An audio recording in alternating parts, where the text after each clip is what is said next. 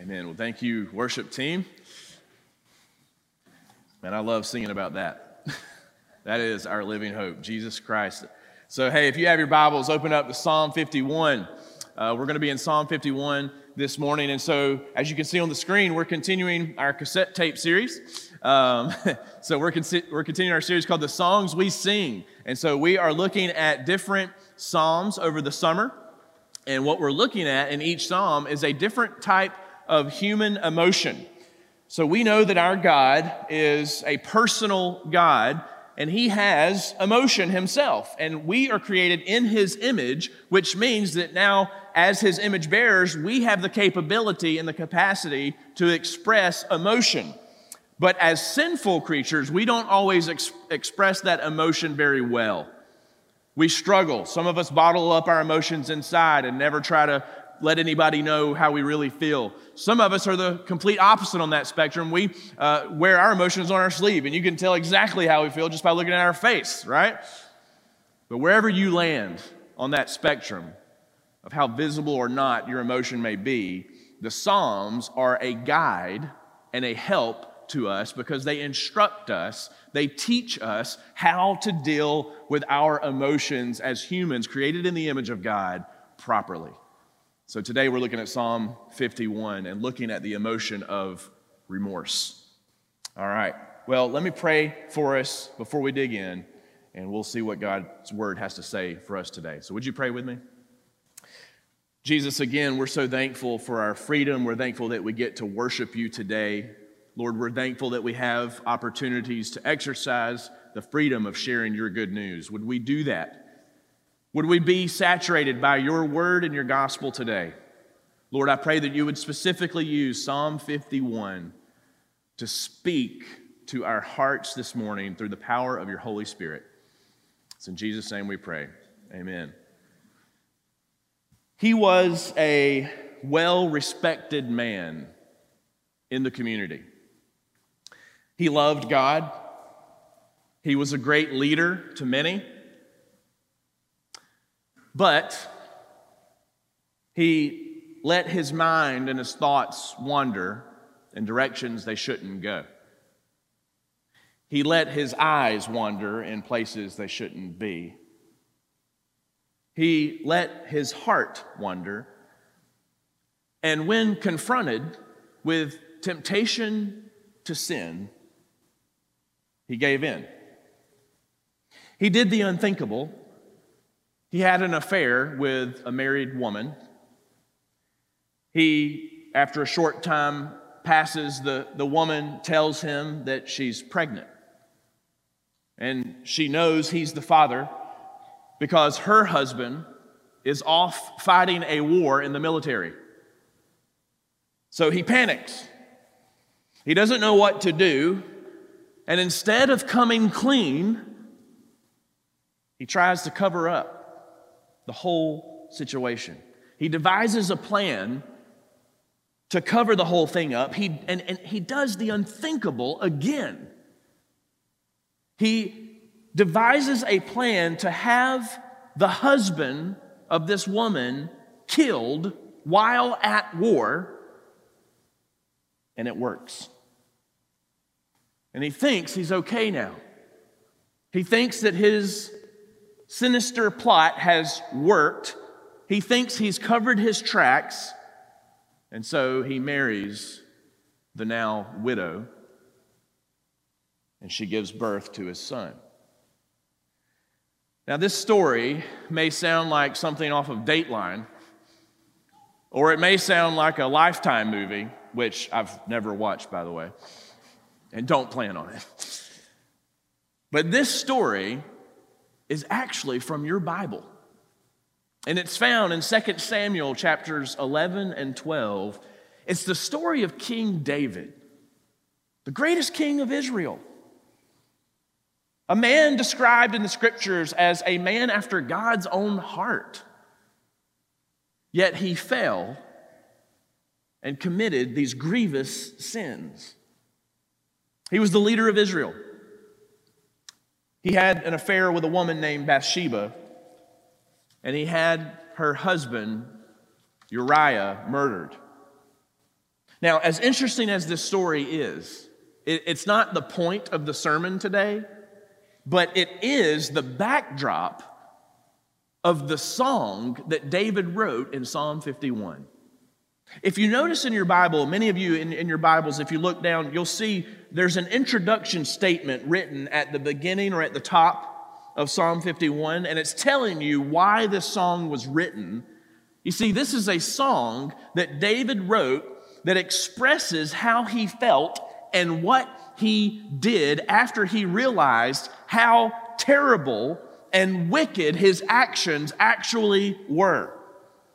In, in my Bible, it says this that this is a psalm of David when Nathan the prophet went to him after he had gone into Bathsheba. You see, there was a man named Nathan, he was a prophet in Israel, who confronted David about this heinous crime. And so, this song that David later wrote gives us an extraordinary look and insight into David's heart and the remorse he felt after being confronted about his sin. You know, I think this is a song we can all relate to. I think all of us sing this song from time to time. When we realize something we have done that has hurt others and it's hurt God, when we realize our sin, we will have this sense of remorse in us.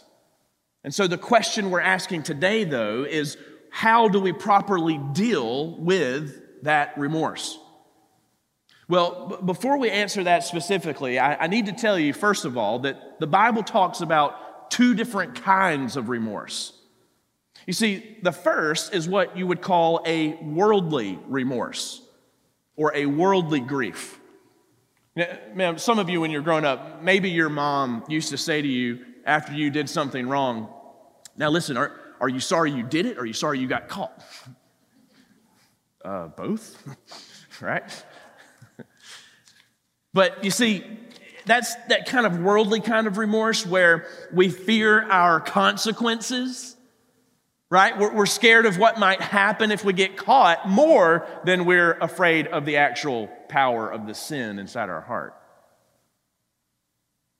As the ESV Study Bible puts it, this worldly remorse, it's, it's a remorse brought about by losing the world's approval. And it leads to a resolve to regain that approval somehow. So, in other words, when we do get caught, when we do something wrong and other people know about it, if you feel really guilty and really shameful and you feel really bad about it, the question is, what is the real reason I'm feeling this guilt and this shame and this remorse over what I've done? Is it because I have lost the approval of others and now I must do anything to try to prove to them over time that they can trust me again or that they need to accept me or whatever?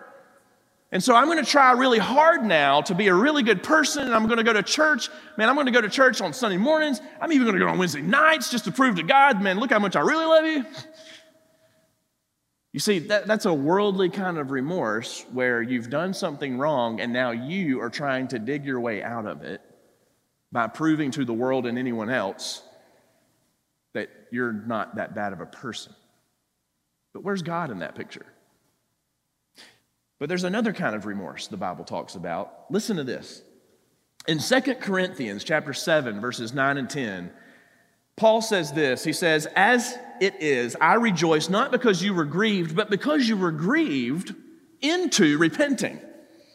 For you felt a godly grief, so that you suffered no loss through us." For godly grief produces a repentance that leads to salvation without regret, whereas worldly grief produces death. Now, thankfully, David's remorse or his grief here is the proper kind. It's how we should feel after we've sinned and after we've done something wrong. David's remorse is, is, prompted by his realization that he has sinned against God, that God is displeased with him, that he's not walking in that intimate fellowship with his Creator as he's designed to do. That's what's gnawing at David more than anything. But see, this grief, this remorse, it's godly because it's good, because it leads to repentance. It leads to us turning back to God and seeking that intimate fellowship with Him again. And so, this song, this psalm, will instruct us how to deal with our deep regrets that we have from things we've done in our past. And more than anything today, my hope for you is that as we just sang these songs about Christ and the freedom we have, my hope for you is that you will feel that freedom today the freedom of forgiveness as you leave this place, no matter what you've done and what's eating at your conscience. You ready? Let's do it. Psalm 51. How do we properly deal with our remorse? The first thing is this we're going to see in verses 1 and 2. We must approach God and ask Him for forgiveness. We must approach God and ask Him for forgiveness. Look at verse 1 and 2. Have mercy on me, O God, David says. According to your steadfast love, according to your abundant mercy, blot out my transgressions. Wash me thoroughly from my iniquity and cleanse me from my sin. You know, I think many of us, when we realize we've done something wrong, when we realize we've sinned, we are afraid to go to God in prayer. Often, our, the first place our mind goes is what? Consequences, right? What's going to happen? If someone finds out I did this, or what's going to happen now because I have been caught, or who am I going to have to try to reconcile with, we're immediately start thinking on those horizontal levels. And the last place we end up going is in prayer to God. Now, we should think about some of those things. I'm not, we're going to, we're going to see that in a minute. But many of us are afraid to come to God when we sin. We feel unworthy, right? We, we feel guilty. We feel shameful. We think in our minds, and our flesh starts telling us, God doesn't want to talk to you. God doesn't want anything to do with you. Look at how you've been living. Look at what you've done. See, Satan is called the great accuser in the scriptures, and he accuses your conscience. He accuses your life, your soul, your heart all the time. He wants you to believe that God doesn't want you to come to Him when you do something wrong, that God is angry and mad and does not even want to talk to you. But David isn't afraid. Our God is approachable, He is personal. And so David asks boldly for God to blot out his sinful actions as if they never happened. He approaches God and asks God not just to blot out his record and to clear the debt, but to cleanse him and make him clean again, to renew his sinful character in his heart. That's kind of asking a lot, right? I mean, we're, you, you come to God, you approach him, and you say, Hey, can you just make it so that basically none of this ever happened? At least legally standing in terms of the debt that I'm in because of my sin, that's asking a lot. But you know what? We can approach a holy God. The great judge, God the Father, we can approach him and we can ask him boldly for these things. Why? Hear the words from Hebrews 4. Here's why. Listen to this. Hebrews 4, 14 through 16 says, Since then, we have a great high priest who has passed through the heavens, Jesus, the Son of God, let us hold fast our confession. For we do not have a high priest who is unable to sympathize with our weaknesses, but one who in every respect has been tempted as we are, yet without sin. Jesus came to this earth and lived a perfect life as he was tempted by Satan in the wilderness, as he was tempted by his family members who called him crazy, as he was tempted by the religious leaders who told him he was a sinner, as he was tempted by the secular world who thought he had lost his mind and wanted him to give in to all the temptations, Jesus lived a perfect life without any sin. Why? Because he knew that we couldn't. He knew that you couldn't. And so he came to earth and lived it for you in your place as your substitute. And so look at verse 16. Here's what we get then. Here's what you get when you put your faith in Christ. Let us then, with confidence, draw near to the throne of grace that we may receive mercy and find grace to help in time of need. Confidence.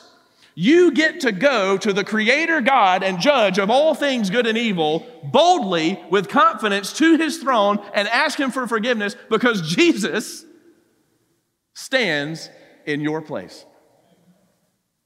Our God is approachable because through Christ, He approached you. Do you see that? It's not like He was just twiddling His thumbs, sitting on His throne in heaven, waiting for you to come to Him. He came to you.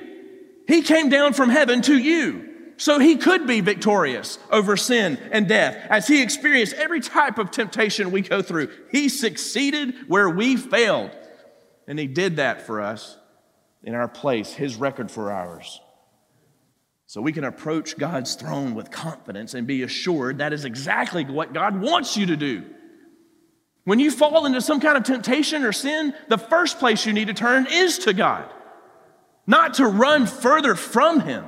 He doesn't want you to run away. He doesn't want you to conceal it. He doesn't want you to try to hide in guilt and shame. He is waiting for you to run to Him and ask for the mercy He's already got for you. He wants you.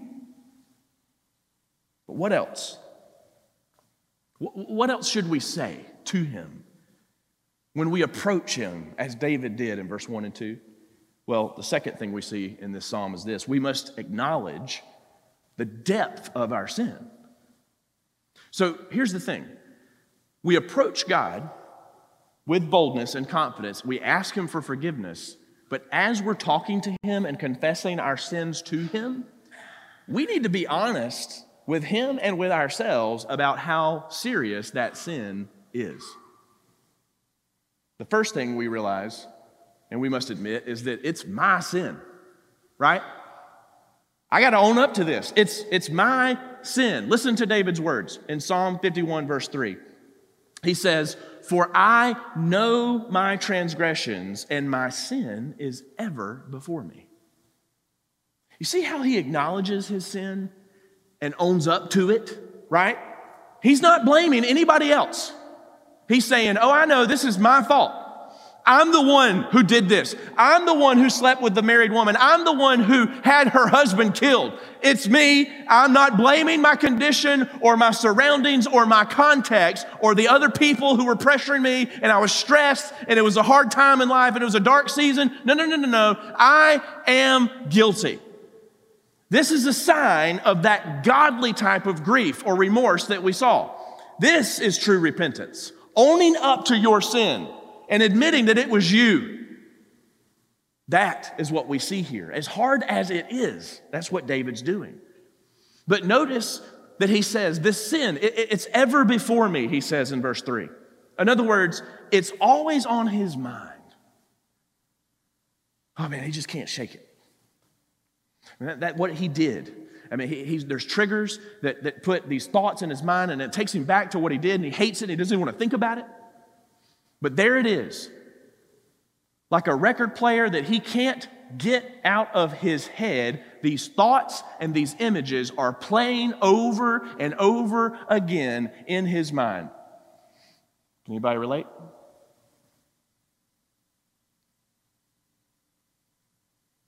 The things we're ashamed of that we've done in our past, and you see it in your head. Listen to this other song that David wrote. He, he wrote another song about the same situation, but he described his deep regret even clearer in Psalm 32, verses 3 and 4. He said, For when I kept silent, in other words, when I didn't confess my sin to God, when I kept silent, my bones wasted away through my groaning all day long. For day and night, your hand was heavy upon me. My strength was dried up as by the heat of summer. David's anxiety over his sin was affecting him physically. See, this is someone who is tormented by regretting their past. How do we relieve that feeling How, how do we relieve this feeling? Not, not only do we own up to this sin and say, it was me, that's where you start. But the second thing under this point you have to realize is that it offends God.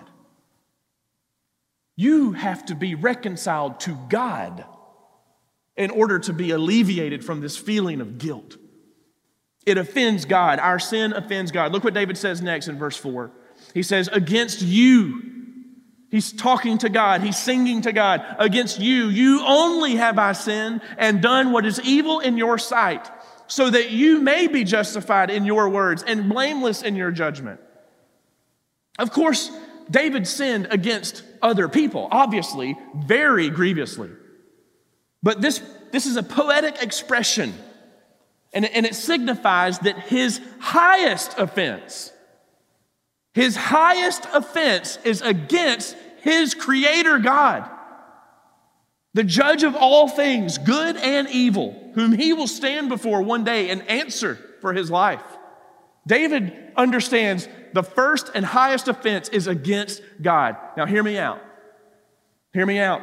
We should absolutely be concerned with how our sin affects other people. Absolutely. We should be concerned about how our mistakes and our problems have made other people feel. And we should seek to reconcile with them. Don't miss that. But don't miss this either. If you want to move past your past,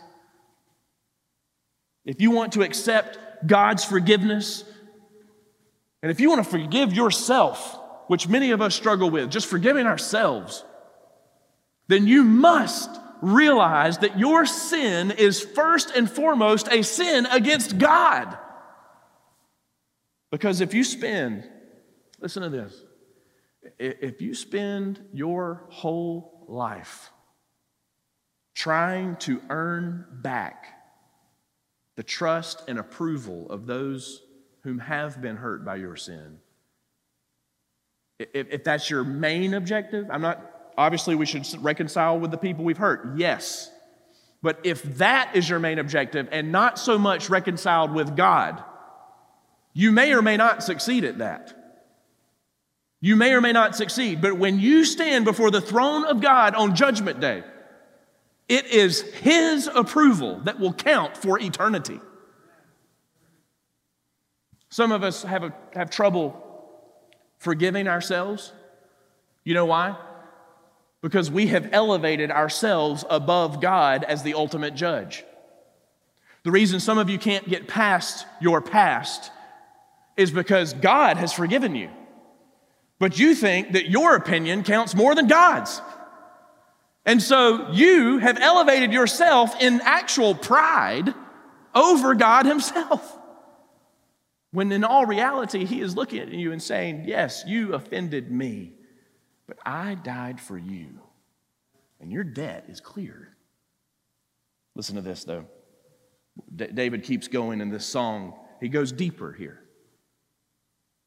And the third thing we see under this point not only must we own up to our sin, not only must we realize that it offends God, but here's what else you got to realize we are sinful to our core. It's not just that we sinned, we don't just need to confess our sin, we need to confess our sinfulness. Look what David says in verses 5 and 6. He says, Behold, I was brought forth in iniquity, and in sin did my mother conceive me. In other words, he was sinful in his nature from the start. Behold, you delight in truth in the inward being, and you teach me wisdom in the secret heart. You see, we must not only acknowledge our sinful actions we've committed, the greater issue is that we are sinful creatures. We have a sinful nature that we have inherited from Adam, our first father, way back to the Garden of Eden. And we must acknowledge and confess how far from the truth we actually are without Christ. You see, ironically, our sin actually blinds us to our depravity and convinces us often that we are not so bad, right? And so, what do we do?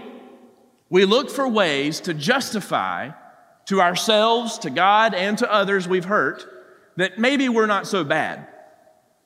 It's like when my four year old son pretends to be a pirate and hits his siblings upside the head with the foam pirate sword. And I ask him, son, why did you hit your brother? I'm a pirate. What else do you expect, right? Well, uh, let's talk, right? But, but you know what's funny?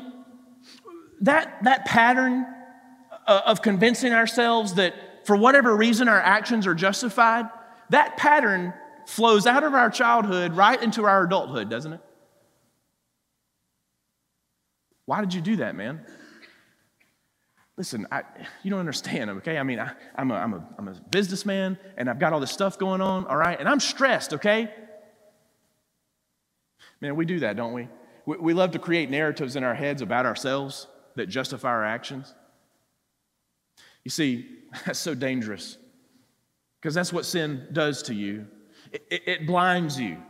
But do you see in verse 5 and 6 what David is saying?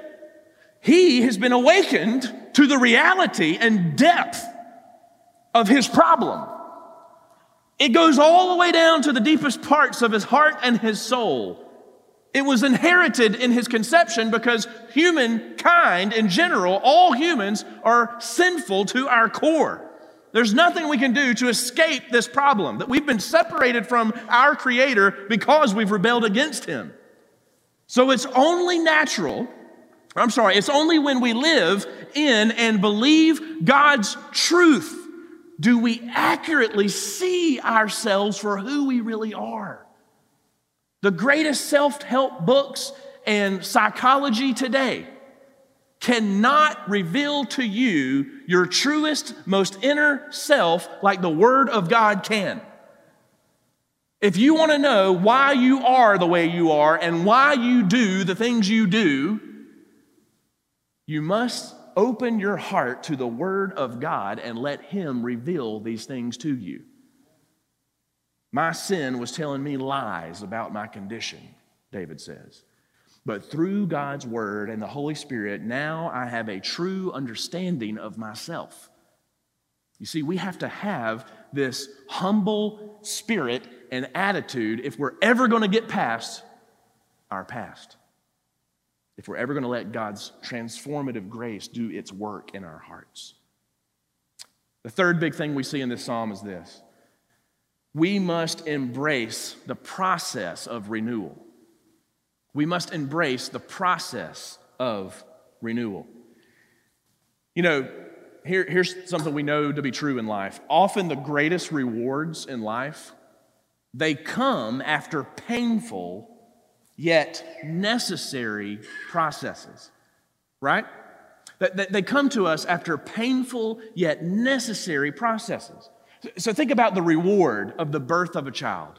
That comes after a pretty painful process, so I've been told. Right?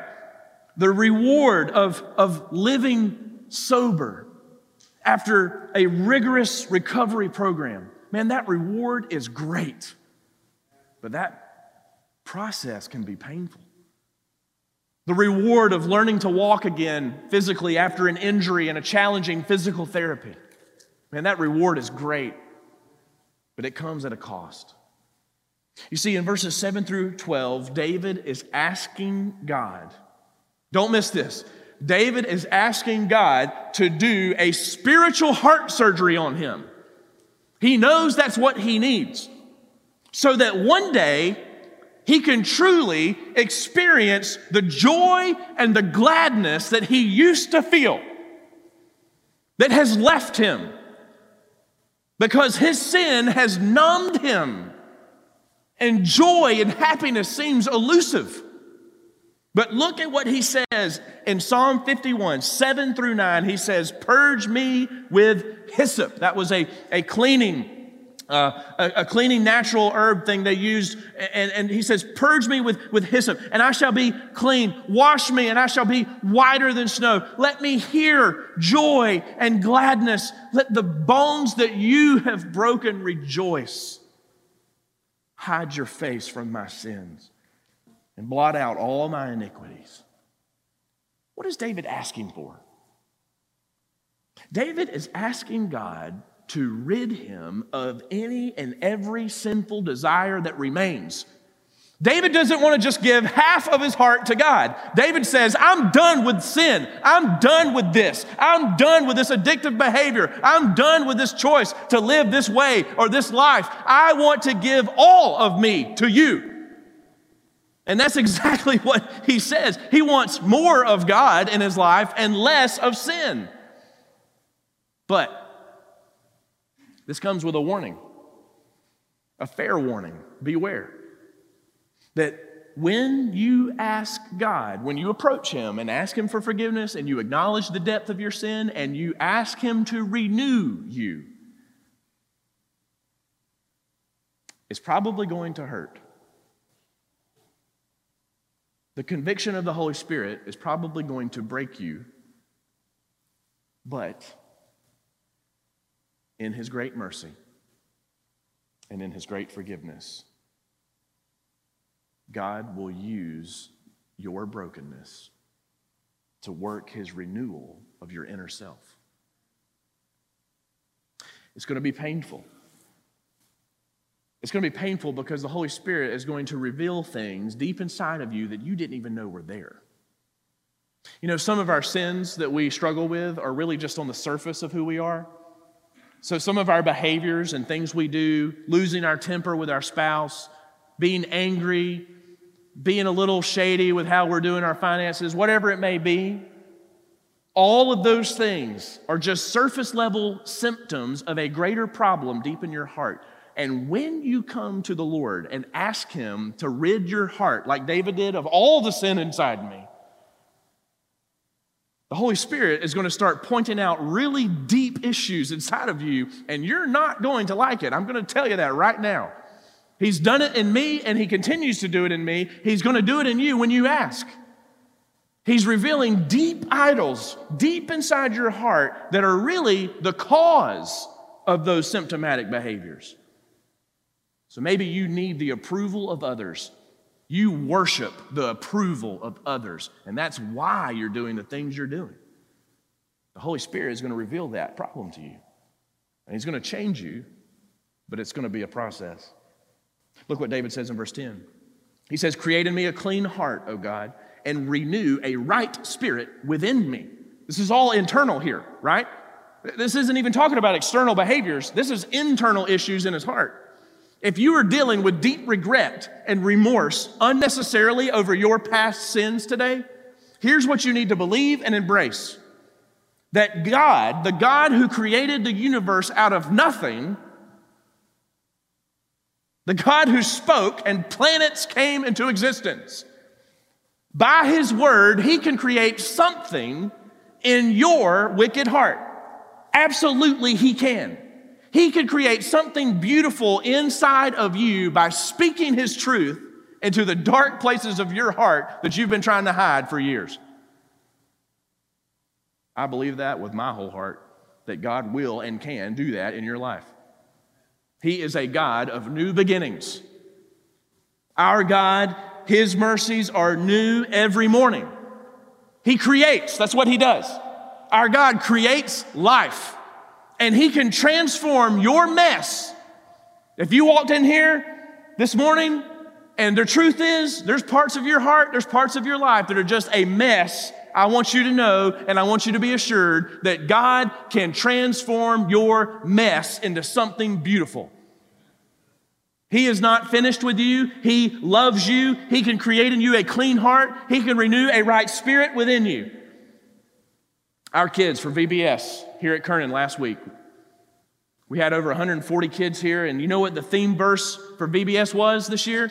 Philippians 1 6. And I am sure of this that he who began a good work in you will bring it to completion at the day of Jesus Christ. If you know the Lord and you still have messed up in some way, I want you to know that when you acknowledge your sin, you own up to it, you come to Him, you ask for forgiveness, you plead with Him for mercy, and He starts this process of renewal in you, that He will work on you until you are complete. And that's going to be the day that you enter into eternity.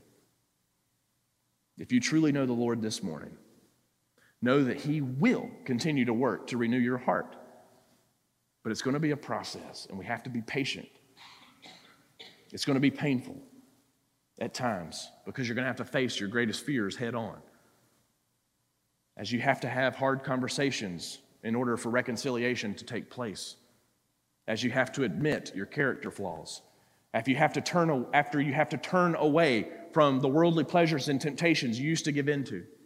But look at verse 11 and 12. David continues. He tells us that you're not alone and that real joy can be yours again. Look what he says. Cast me not away from your presence, and take not your Holy Spirit from me. Restore to me the joy of your salvation, and uphold me with a willing spirit.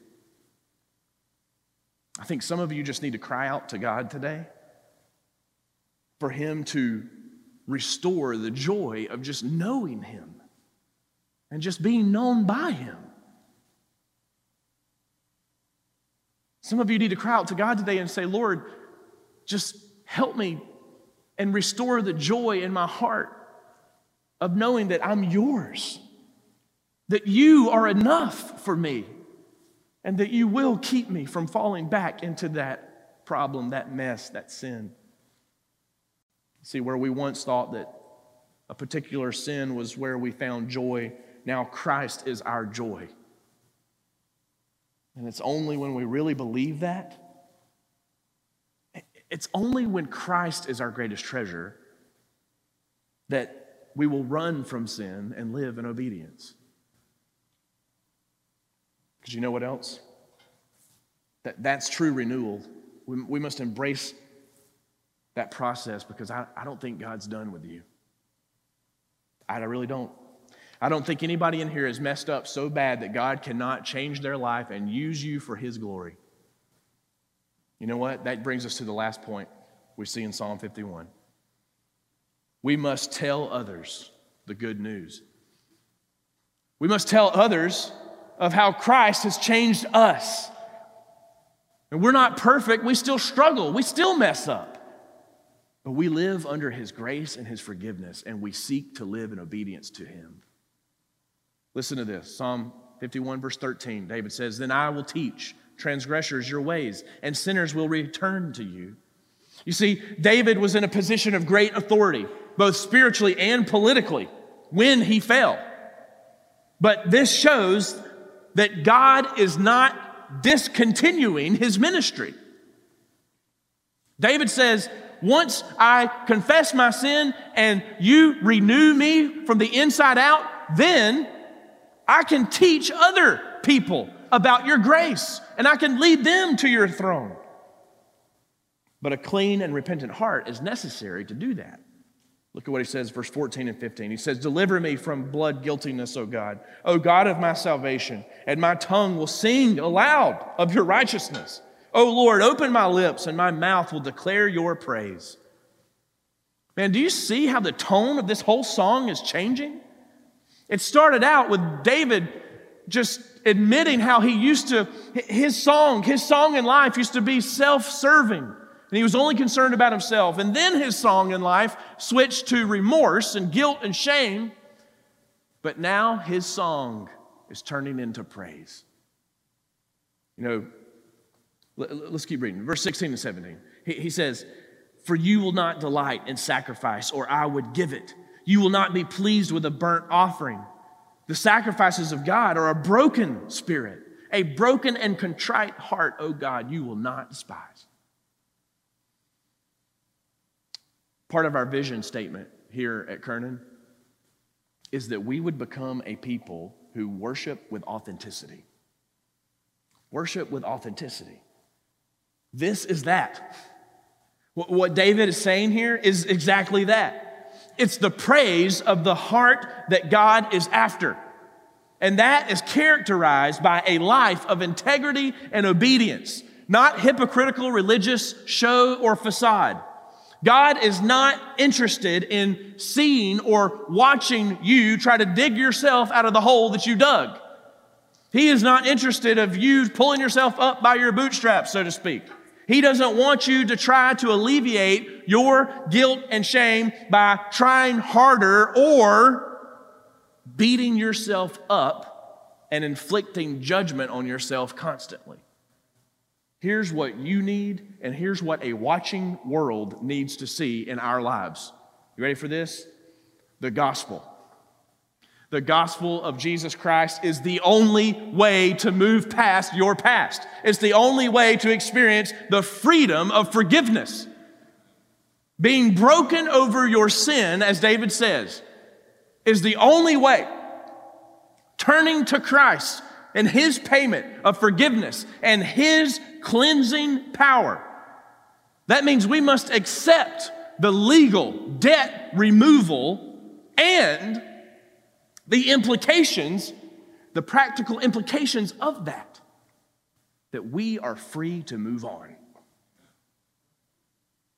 We don't have time and we cannot afford to wallow in self pity and pride and regret and remorse while the world around us is drowning. We don't have time for that.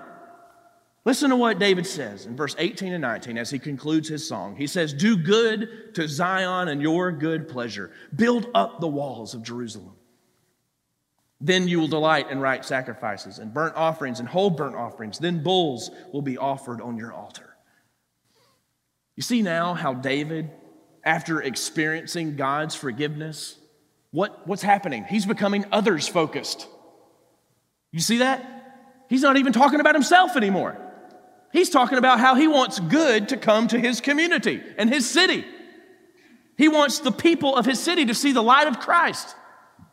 Sin keeps you fixated on yourself, and that's exactly what Satan wants. But here we see David now wants his people to worship with authenticity, like he is now doing in his own life. The praise in your heart that comes from the process of God renewing you, you see, that can now be communicated to the others around you. So as we close, here's, what I, here's my question to you. What is holding you back today? What regret has your heart captive today? What's stopping you from telling the good news of Jesus' forgiveness with others? Is it perhaps that you yourself, though you are a child of God, you're treading water unnecessarily in your own remorse. I encourage you today to do exactly what David did to approach approach your loving father God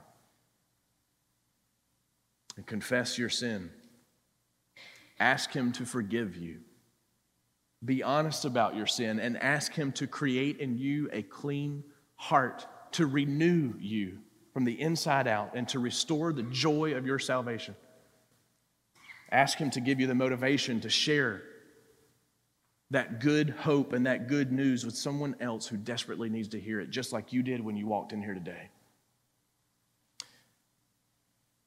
I think our song moving forward needs to be not remorse but the power and the freedom of God's forgiveness. It is yours today for the taking. Our band's going to come up and lead us, and they're going to sing Psalm 51. And as they come up, I want to pray. But as I pray, I want you to pray. And maybe this needs to be the spark that sets off the flame where you approach God and you fall to your knees and say, Lord, have mercy on me, O God. I am a sinner. But I believe that Jesus was the sacrifice I needed, the only sacrifice, and that without him I am nothing. Lord, I need you. Would you grant me the freedom of forgiveness? Would you make that your prayer today? Jesus, we love you, and we're so thankful we're thankful for the fact that you approached us, that you came down to us. We can never work our way to you. We may be trying to prove to others that we're okay, or that we're a good person, or that they can trust us. We may be trying to prove that to ourselves. We may be trying to prove that to you. But Lord, you know our hearts. And because you know our hearts and how sinful they are, God, you came down to us. You lived the life that we can't live. You lived it for us. You died the death we should have died in our place. And you rose from the grave to give us the power and the freedom of forgiveness. Lord, may no one in here leave this place with a heavy heart. Lord, I pray that you would break the chains off of anyone who is drowning in regret and remorse. Lord, I pray that that would lead them to repentance today, that you would grant forgiveness and grace, that you would transform our lives so that we may become others focused, so that we can look at this world and say, Look at the grace that is yours for the taking. Look at the hope you can have and the forgiveness you can experience. Jesus, do this great work in us. May we cry out to you now in song. It's in your name we pray. Amen.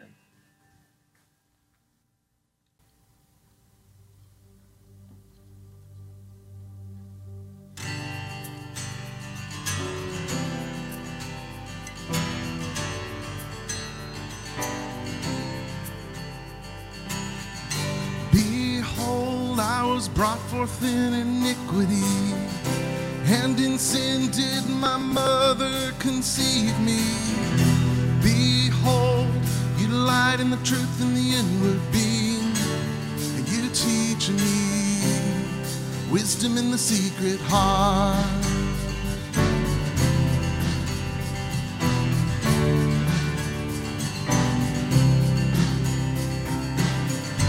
My sin is not far, but right in front of me. Against you and you alone, God, I am guilty. Wash me thoroughly and cleanse me from iniquity. And teach me wisdom in the secret heart. Create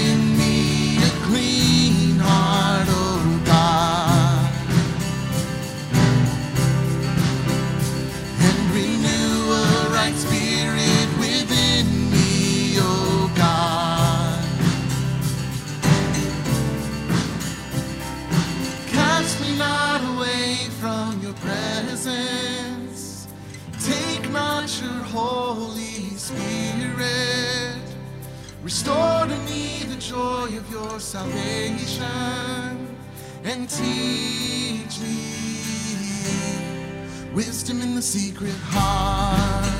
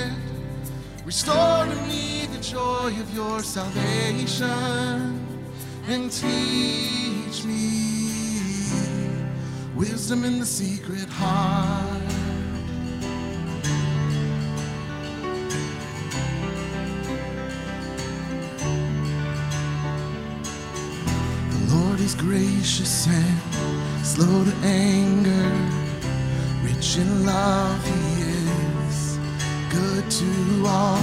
The Lord is gracious and slow to anger, rich in love, He is good to all. The Lord is gracious and